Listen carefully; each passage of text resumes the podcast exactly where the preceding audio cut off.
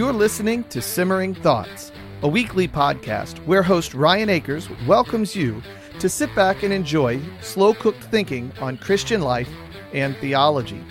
This week, guest Brett Lee Price joins the program to discuss what is man in relationship to the fall. What happened when Adam and Eve listened to that serpent so long ago in Genesis 3? Why in the world does that cause us so much grief yet today? Before we begin that discussion, you have just enough time to grab your Bible, find yourself a comfortable chair, maybe even something to drink, and enjoy this episode of Simmering Thoughts.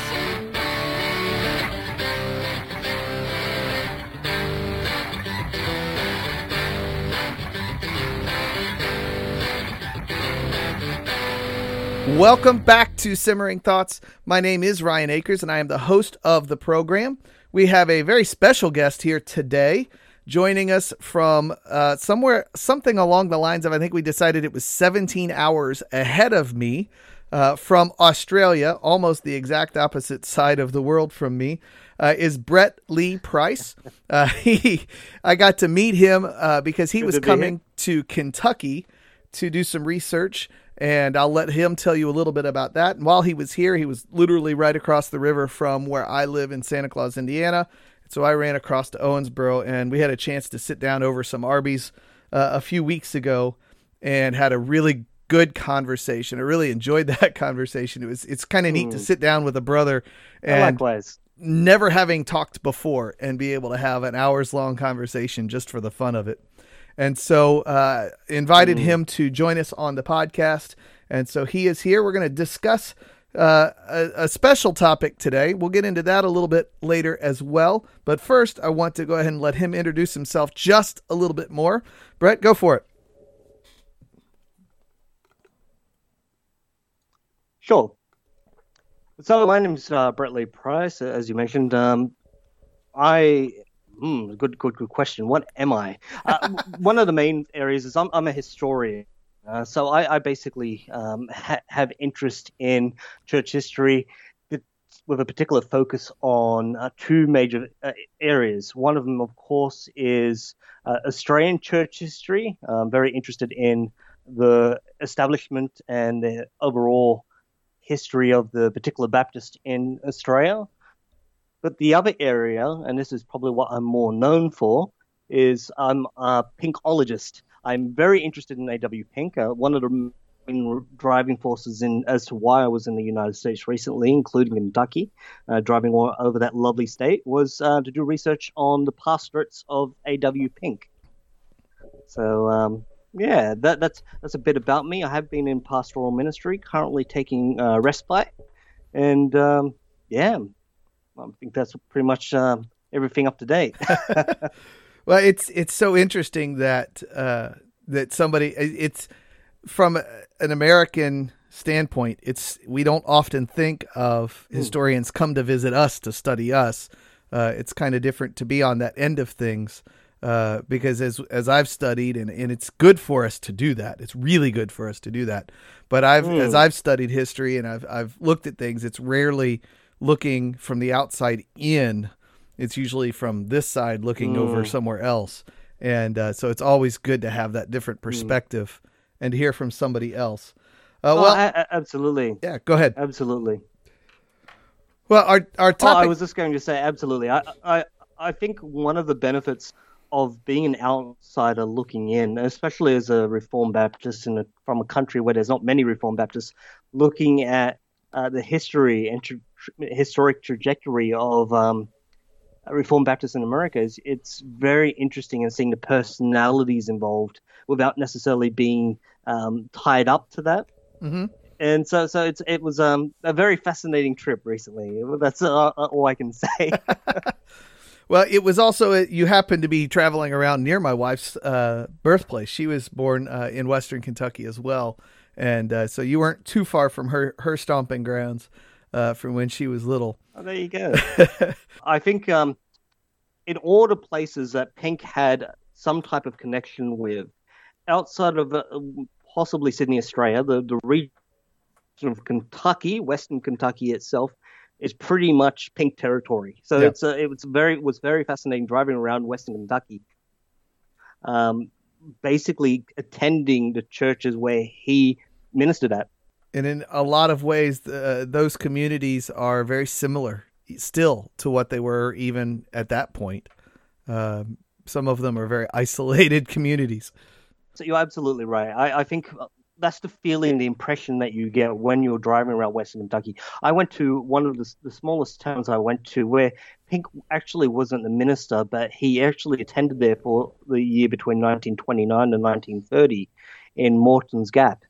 And the feel that you get when you go to Morton's Gap, which has less than 800 people, is that time has moved on, but certain places have not. Not, yeah. and I don't mean that in a bad way. I just mean it in a way that when you enter it, you can very much get that semblance of history as it once stood in the period that you've actually studied.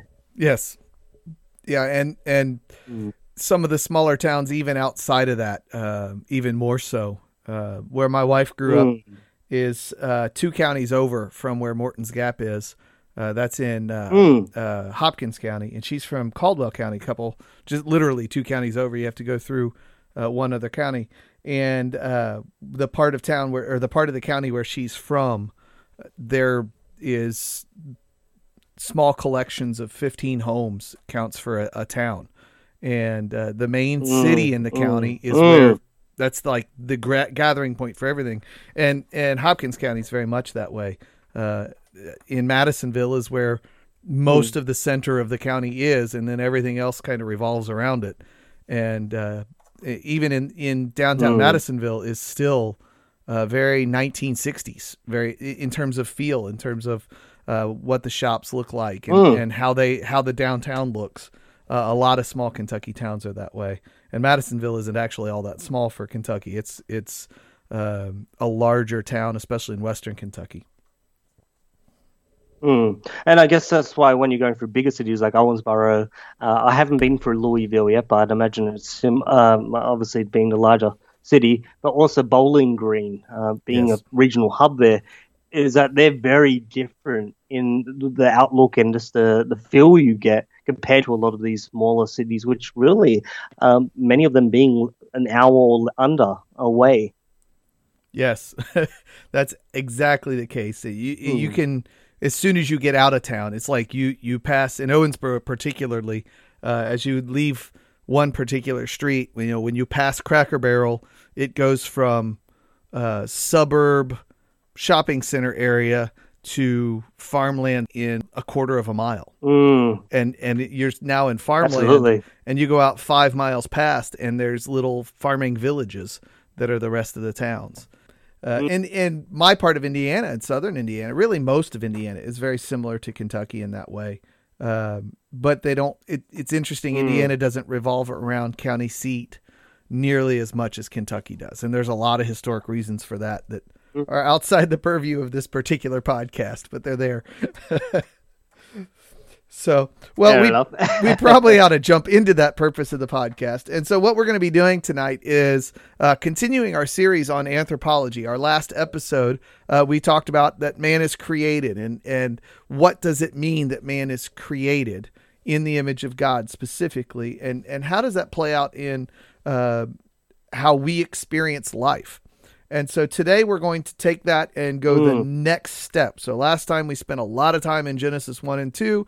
Today, we're going to spend a lot of time probably in Genesis 3 as we talk about the nature of the fall. And we're going to look at man as a fallen creature uh, with regard to God and, and talk about some of those uh, implications that come from that, how that affects how we live, how it affects how we evangelize, how we work as a church, and how we just function in life in general.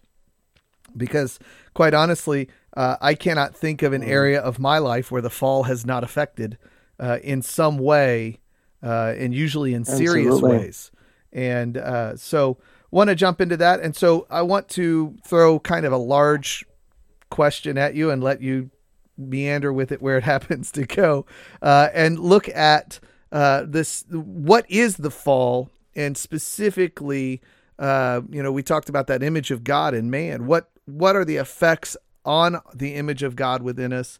what is the fall? How does that affect the image of God? How does that affect us as humans? Well, I, I, guess, of course, whenever we want to tackle the idea of the fall, we always, by necessity, really by necessity, have to go back to Genesis 3. We, we know that we have this individual, uh, Adam, and then from Adam came Eve. And these were individuals who were created not in, with neutrality. They were created upright. They were created, uh, as the 1689 and Westminster uh, rightly put it, they were created with a positive condition. Now, being as, as much, the confession puts it quite uh, aptly that despite being given one righteous law, they failed to keep it, and as a consequence, they fell because the, the total disagreement and violation of God's decree had occurred. Scripture tells us, uh, Romans 5 particularly uh, tells us that as a result, sorry, Romans 6 23 tells us, as a result, for the wages of sin is death. Through the violation of Adam and Eve, violating the one righteous law, clearly exemplified by God to Adam, mankind fell. Now, we know that the first thing which occurred from the fall, from the partaking of the fruit of the knowledge of good and evil, was that mankind was cursed. We, we go through the idea that God goes through and he curses the serpent, he curses Eve, and then he curses Adam.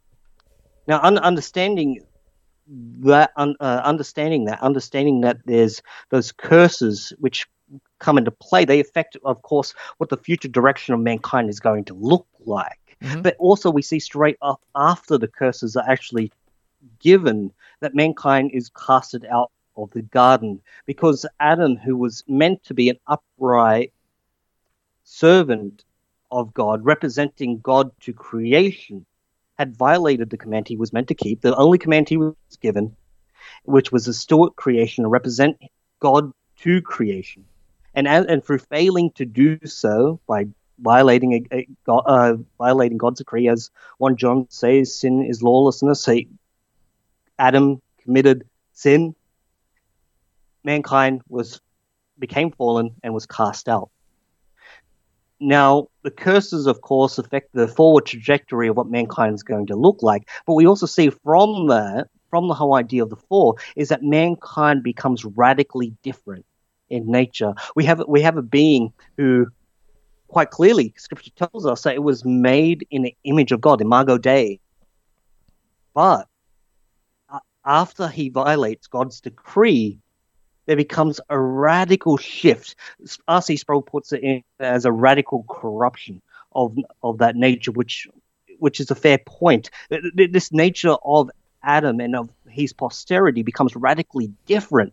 And Thomas Boston, I think, also rightly says in his treatment of the fourfold state of human nature, is that mankind exchanges through becoming fallen, exchanges being made in the image of God, becoming like the image of Satan. And I, mm. I think that's a very potent kind of thought, this thinking that no longer are we fully in the image of God.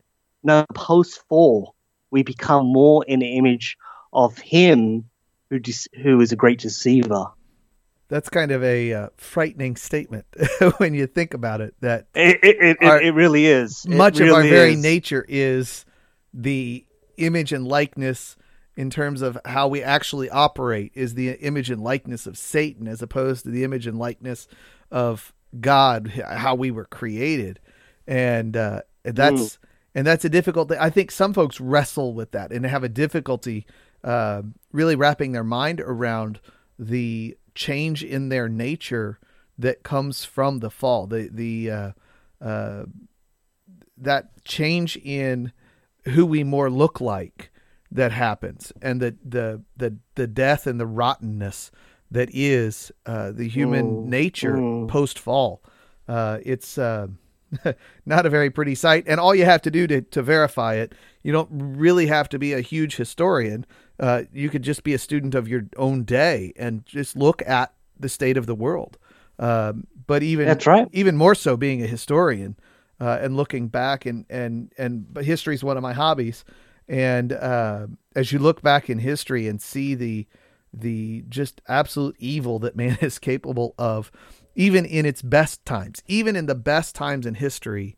There's we can't point at a time and say everything was golden because it wasn't. There's no such thing, and uh, it's it's disheartening at times. There's times where things seem marginally better, uh, but certainly there's no time where we could say all was right with the world within that context. Mm.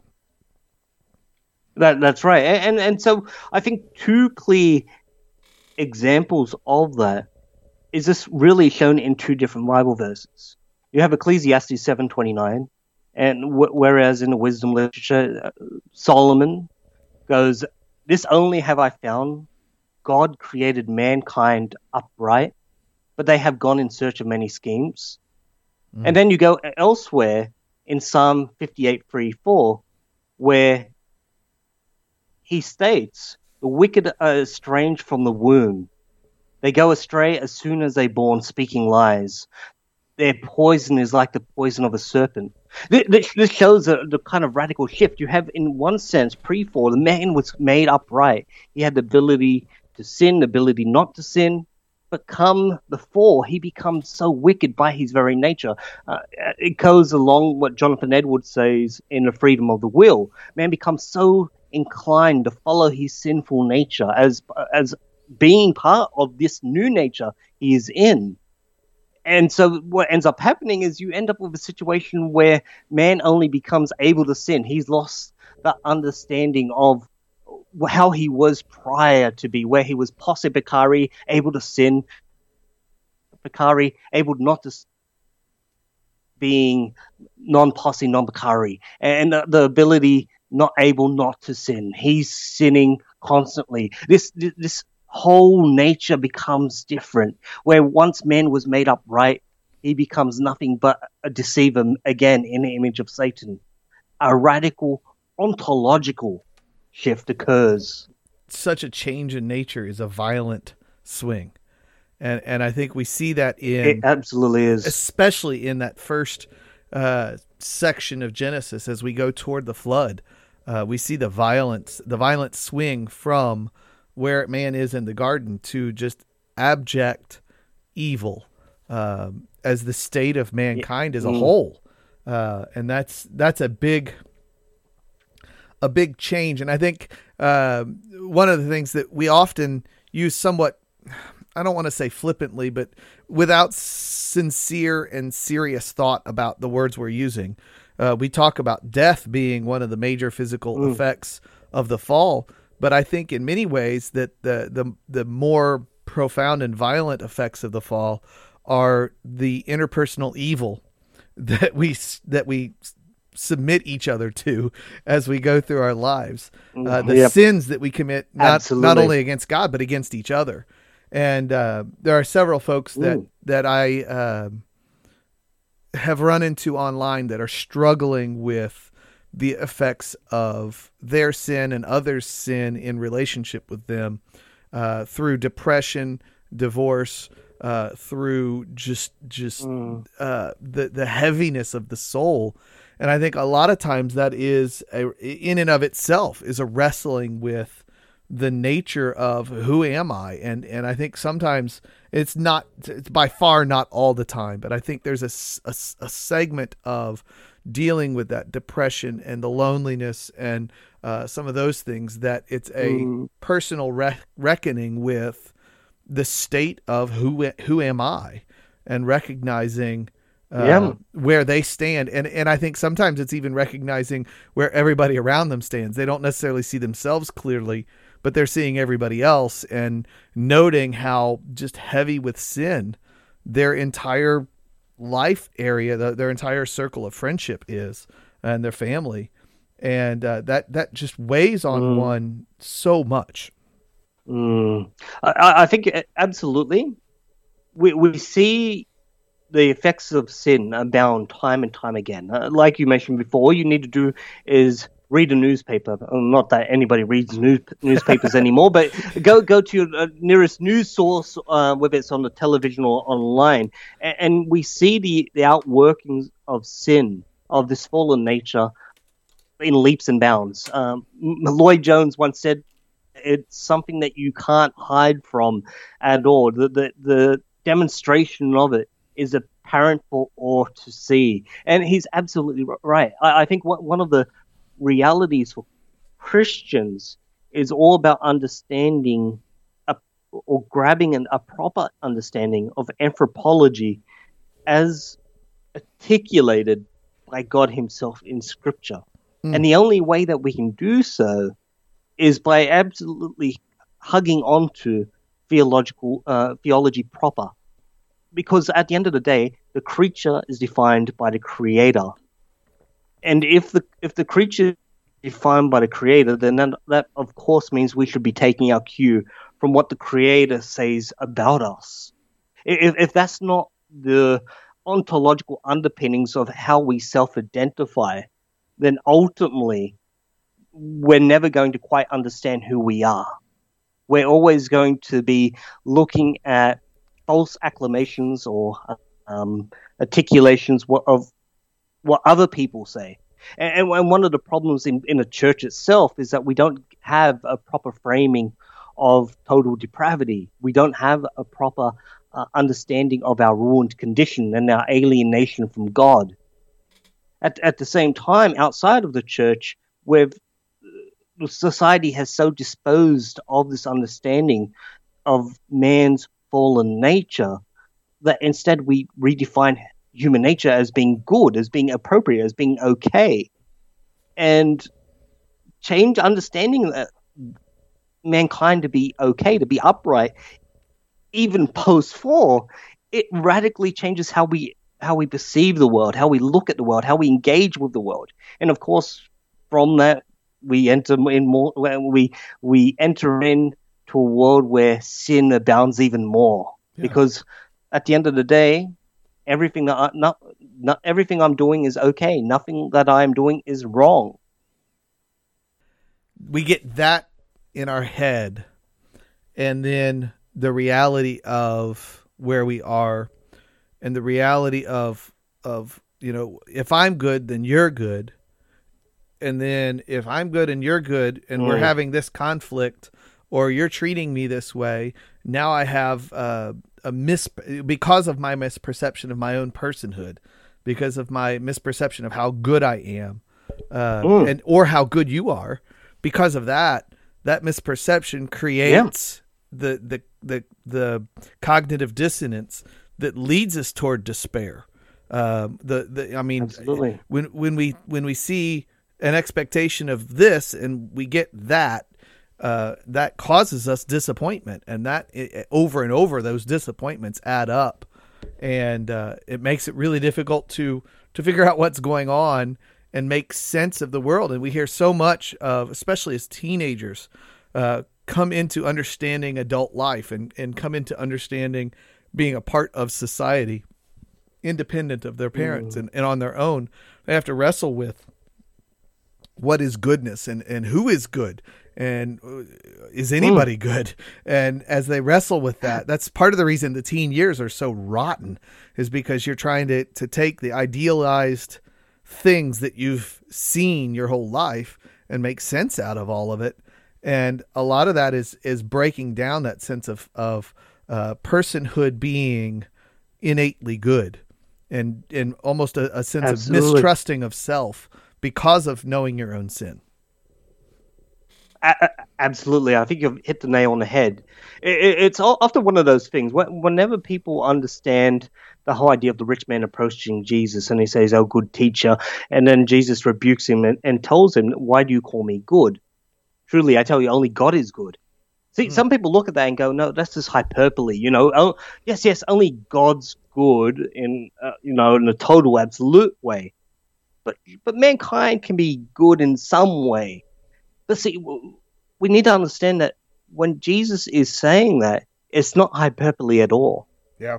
He's actually cutting right down to the fact that it is ultimately God who is good. God is the moral absolute and moral foundation of what defines goodness. And as such, any any definition by Christians on what should be perceived as good must correctly derive from and stem from what God has said is good.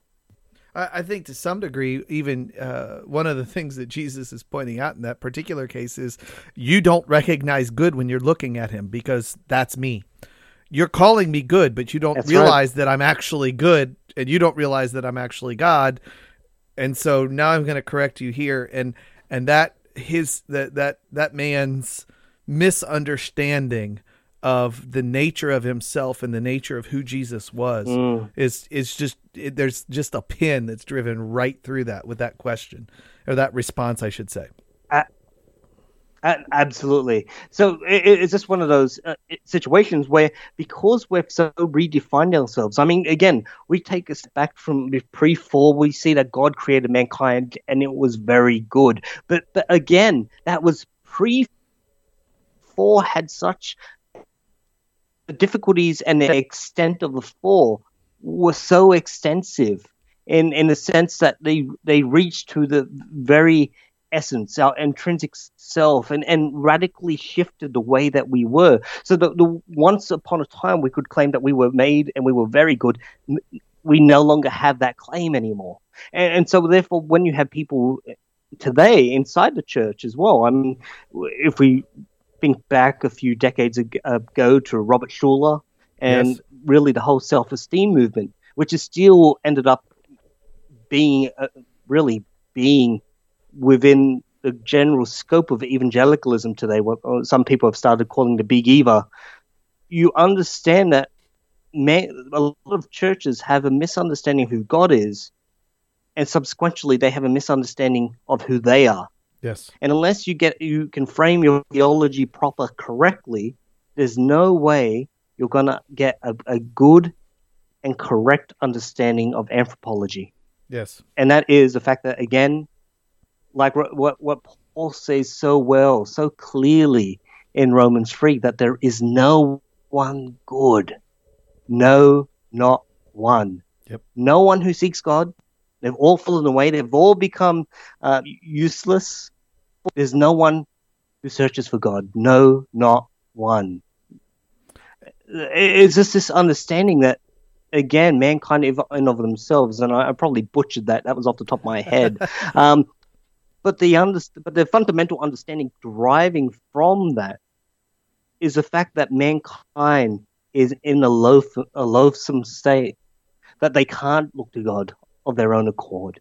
That yep. their, their moral ability has been so tainted by sin that there is an inability to be good. There is an inability to uphold goodness. Now, uh, some people may, may of course, argue that mankind can do good works, and, and, and to a certain extent that's true. But we need to understand that if we strip the layers back, even the good works that we do is tainted by sin. Yep. That, that, that there may be ill motives, there may be small, even small, um, small underlying reasons why we're doing things, which aren't so generous, which aren't so charitable. Uh, one thing that Luther uh, states is the whole understanding that even if you do good works, if it's not with the right motive, which is in the fear of the Lord, then it counts for naught. It's not. It's not to be considered a good work.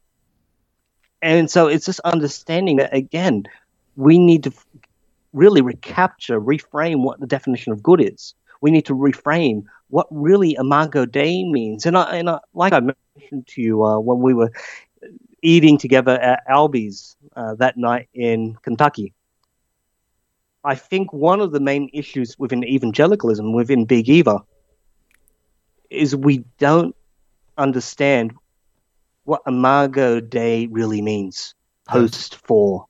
We've elevated it up so much to go, look, mankind has intrinsic worth. But normally, when we lift it up in that such a way, we normally devoid it of its connection to God.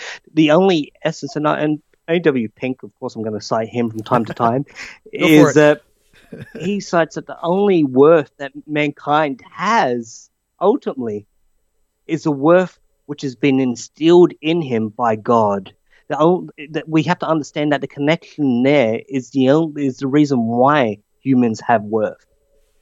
So Vos, the hardest Voss in his uh, Reformed Dogmatics, he, he gives an understanding, of course, when man fell, when man entered this new condition, this condition which has become so total to ourselves, so um, so became so part of our new identity on in this creation that we've only really part of the Imago Dei. We only are part of being made in Imago Dei in a broad sense.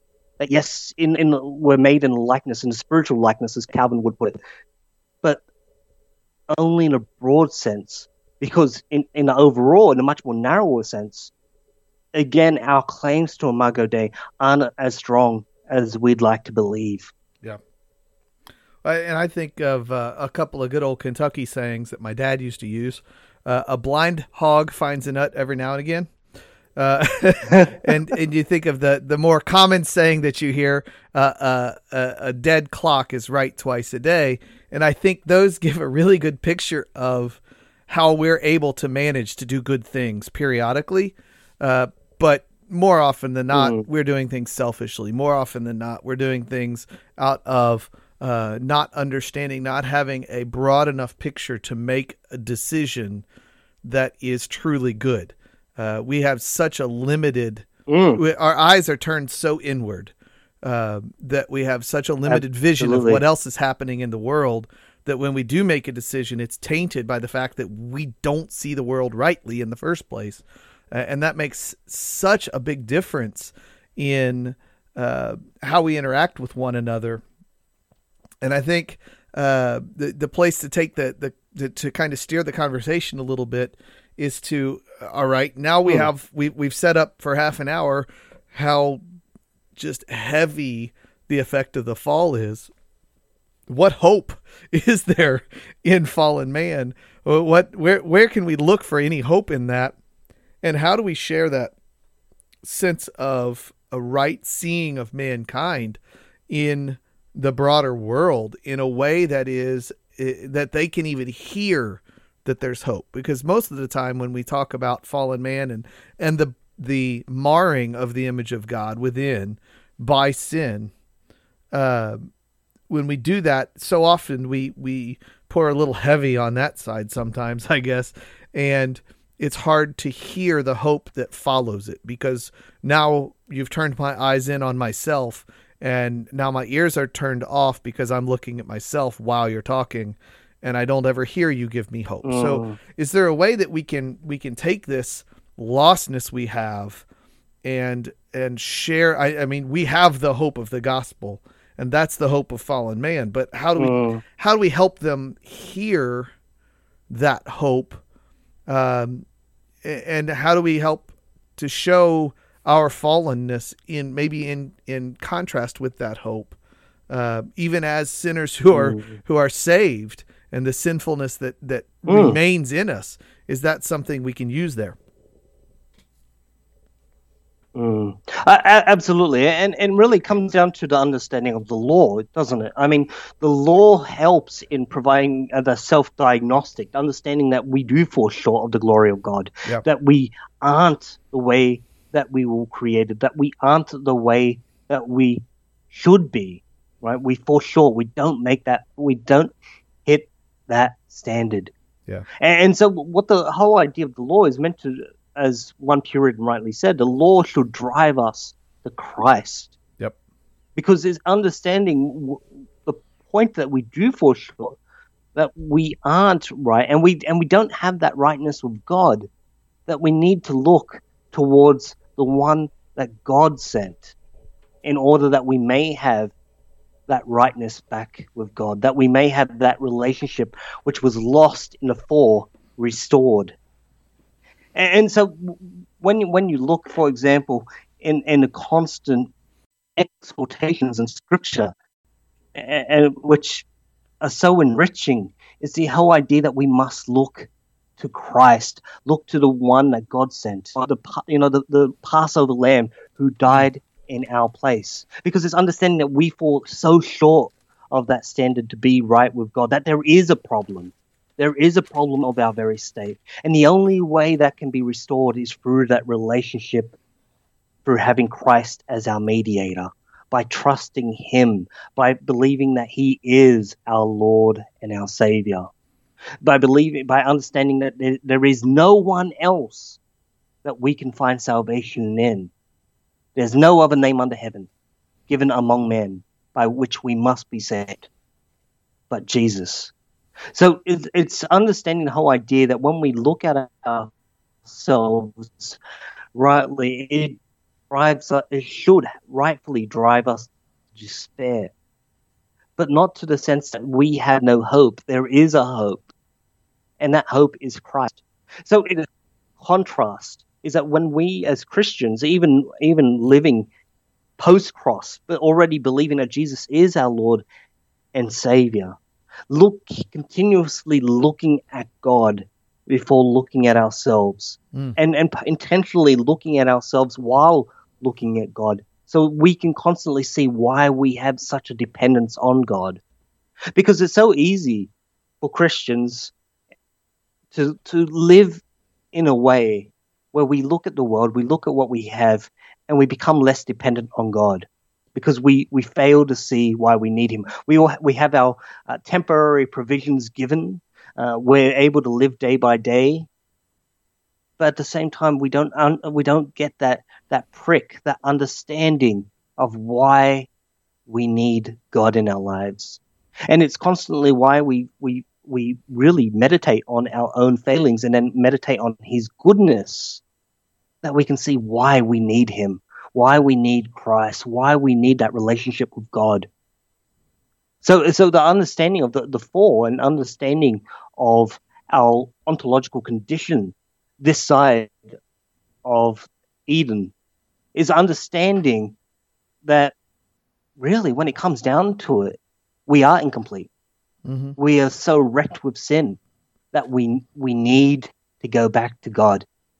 And of course, we know in of ourselves we won't. Um, I, I, hold to what Andrew Fuller uh, says about natural ability and moral inability. The whole idea that man has the nat- natural faculties, we have reason, we have logic, to be able to come to God.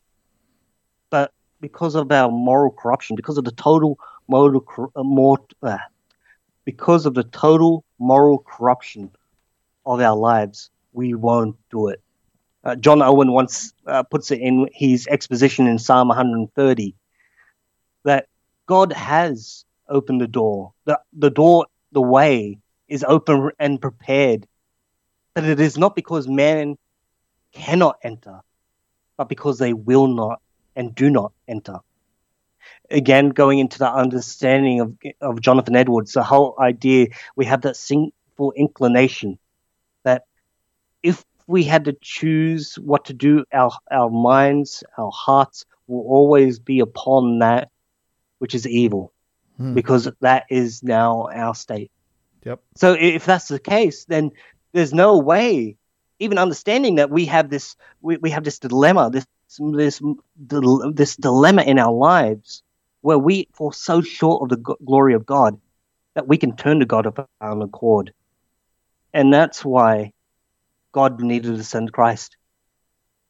Yep. And that's why the whole triune act of redemption had to occur. Hmm. I, I was, as you were saying that, I had a an analogy pop in my head. I think so often as mm. sinful sinful man, uh, we almost think of ourselves, you know, if we if we're different kinds of cheeses. Uh, sinful man kind of wants to think of himself as a Swiss cheese.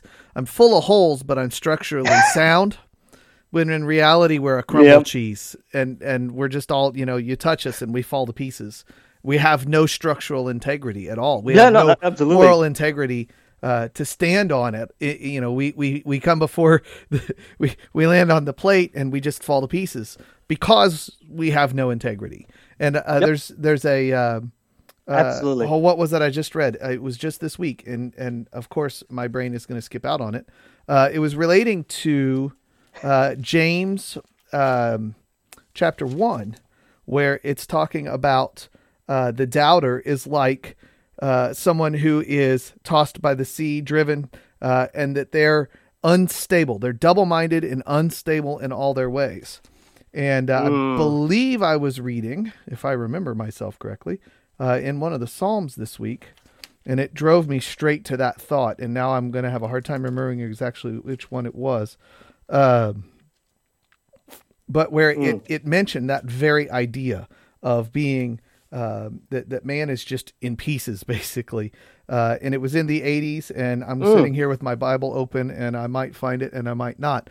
But the idea that uh, that that man as he is is not there, there's no integrity to him. It's that same idea um, as the cheese analogy mm. that I mm. had just a minute ago.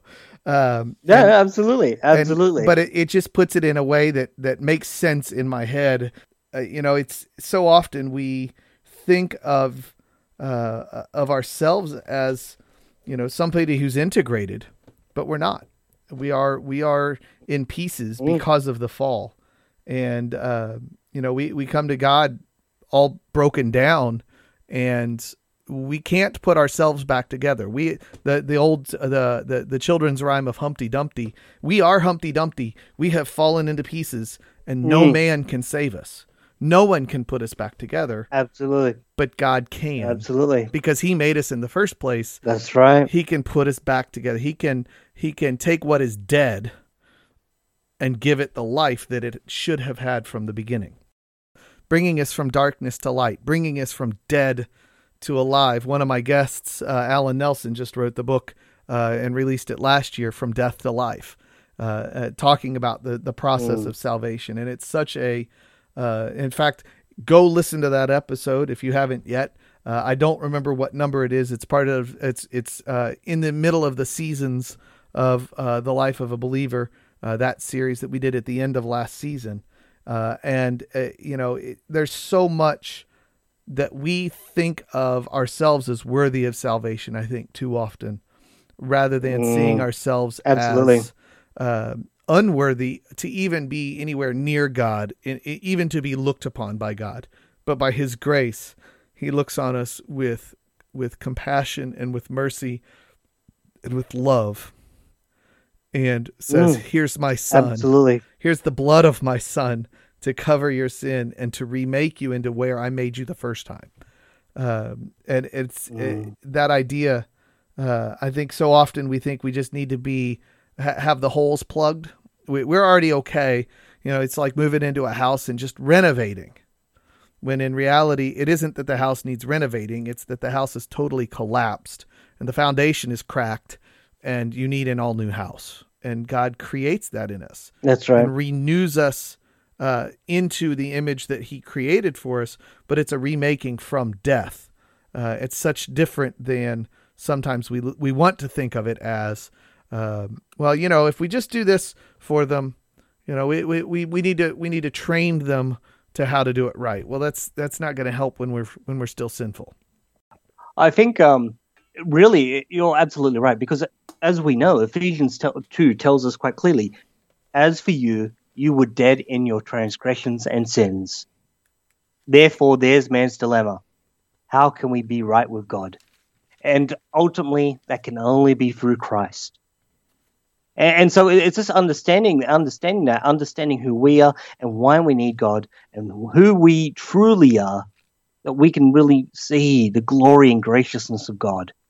Uh, I think we, man, man often has an entitlement complex we think we deserve things when really the scripture is quite clear because of the consequence of man's fall into, into debauchery and sin that really the only thing that man deserves is judgment and damnation. Yes. The fact that God graciously permitted the, the continued existence of mankind past Genesis 3 is a testament to his graciousness. The fact that God allowed the repopulation of mankind from Noah is a testament to his graciousness. Yes. It, time and time again, we just find it, this understanding that despite how wicked mankind is, God is a complete opposite. He is gracious. He is loving. He is forbearing. I, I remember once uh, a bit from a sermon that Jonathan Edwards preached, and he uh, he said basically said that the fact that any of you are in church this morning is a testament to God's graciousness. Not because they've been regenerate, through that's true, because God, in His sovereignty, in His justice, could have struck any one of them for the many transgressions they committed since waking up in the morning. Mm. Yeah. in any one sin, it's any one sin makes us that unworthy. Just one. Yeah. yeah. And and we can't yeah. number. We can't uh, and, number and, our and sins. Real- no, and, and that's exactly it. it. It's not only the fact that we sin which makes it bad. It's the fact that we are a sinner already to commit sin. Yes. And just that understanding that the continuation of original sin, wrecking each and every single one of Adam's progeny, uh, it just keeps showing that sin begets sin. And so we end up, how many generations after our first parents, stuck and entirely uh, wrecked with sin. And then, and then after the fall, how long did it take? You know, or after the flood, how long did it take? Where, uh, once again, back in the same same boat.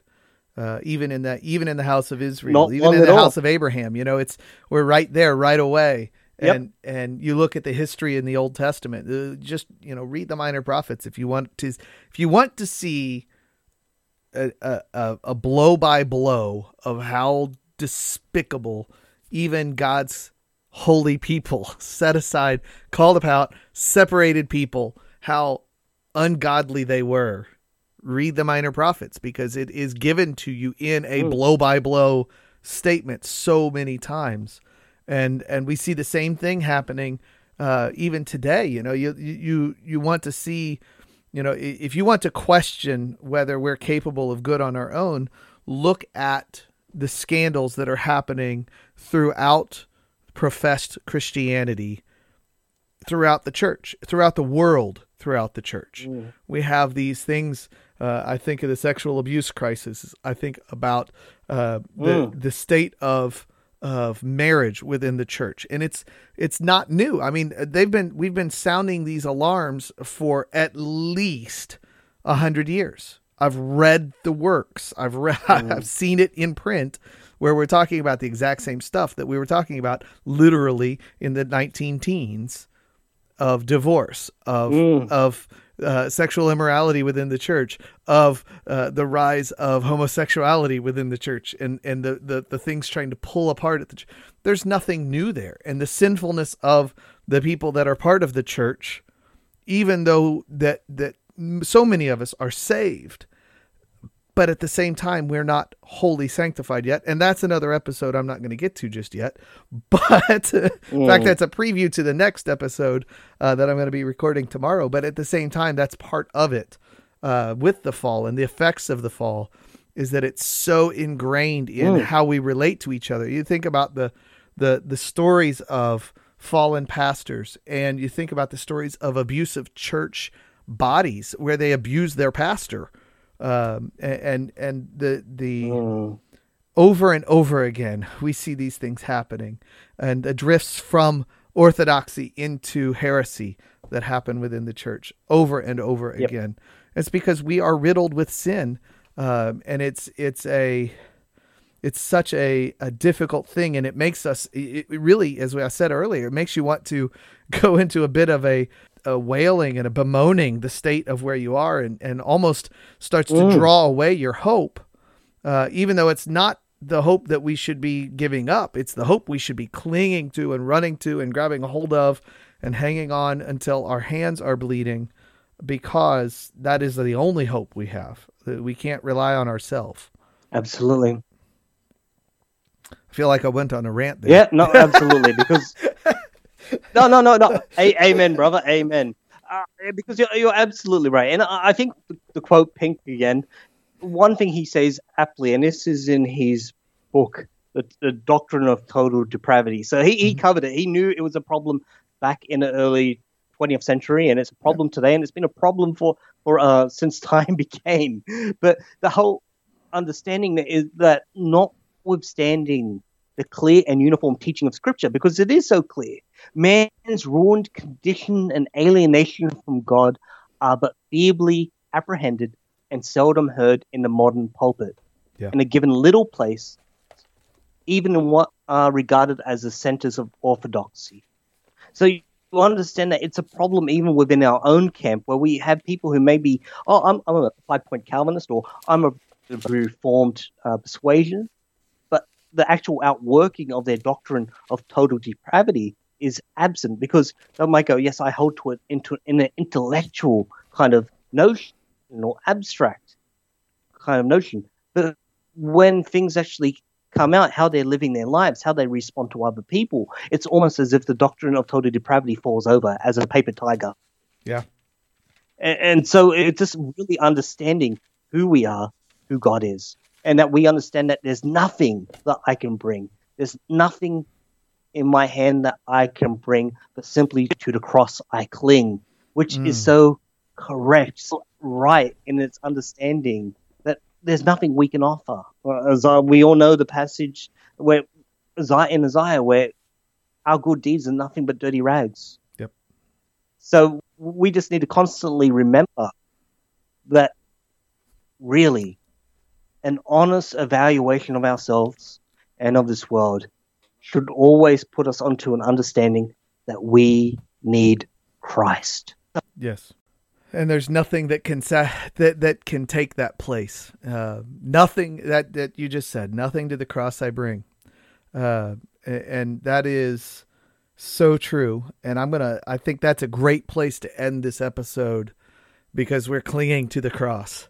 And as we go into the next episode to talk about what mm. happens next with sanctification and and what does obedience look like, as we look at that, uh, that idea of clinging to the cross uh, is such a key there. We're clinging to the cross. That's the only thing we can do uh, because we don't have the ability to. That's right. Uh, to to buck up underneath ourselves and you can make it how you know pull yourself up by your bootstraps spiritually. It doesn't work that way. We can only cling to the cross and fall at its feet. Uh, Bunyan so well uh, put that in Pilgrim's Progress, where the burden rolled off and fell into a grave and now he's able to walk and and and doesn't he's not crushed mm-hmm. under that burden any longer um, as he is made newly born uh, and it is it is uh, such a wonderful picture of the gospel and and uh, the, that that keep coming back to that song nothing to the cross I bring uh, or that's not uh, yep. nothing of my own I bring simply to the cro- cro- cross I cling it's clearly too late in the night for me to continue talking. Uh, uh, so I'm going to go ahead and let us wrap this up. I want to thank you, Brett, for being on. Uh, it has been an absolute pleasure for me uh, to meet you, to get to know you online just a little bit, but to have the chance to sit down face to face and talk, and also uh, on this time uh, through the internet, having a chance to sit and talk. It has been a blessing to me uh, to be able to sit and talk with you. And, and I pray that it is going to be a blessing to our listeners. Uh, and I do want to say, listeners, please share this episode and this series as we go through it, because uh, understanding anthropology well is um, it's mm. very important to understanding the Bible itself. And it's not the place to start. We're starting this episode here, absolutely, or this series here uh, and actually, what we're going to do is is as we go out of this series, that we're uh, it's looking like my plan is to go and to do a series on uh, Christology, because uh, and we will probably end up doing theology proper following that, just because of the way it's flowing. Uh, yep. But uh, I might end up with a systematic, a reverse systematic theology. For this season, that may end up being the whole season. We'll see.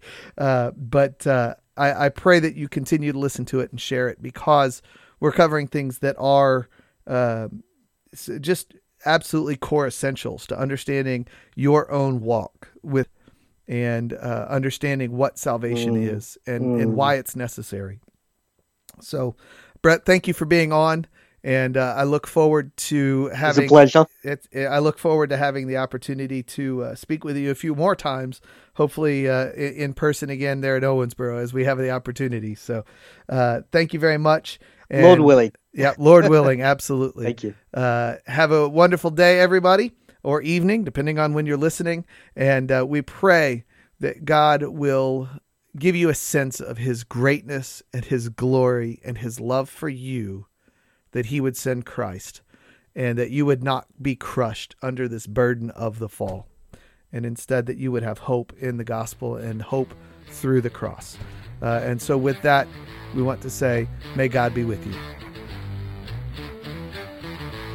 Thank you for listening to this episode of Simmering Thoughts. You can join the conversation by emailing us at simmeringthoughts at gmail.com.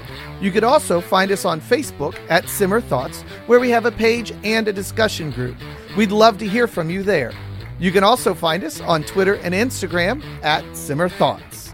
You can find past episodes of Simmering Thoughts on a variety of podcast catchers, including iTunes, Google Play, Spotify, and TuneIn Radio. Don't forget to like and subscribe and share Simmering Thoughts with your friends. We hope you'll join us again next week for another episode of Simmering Thoughts.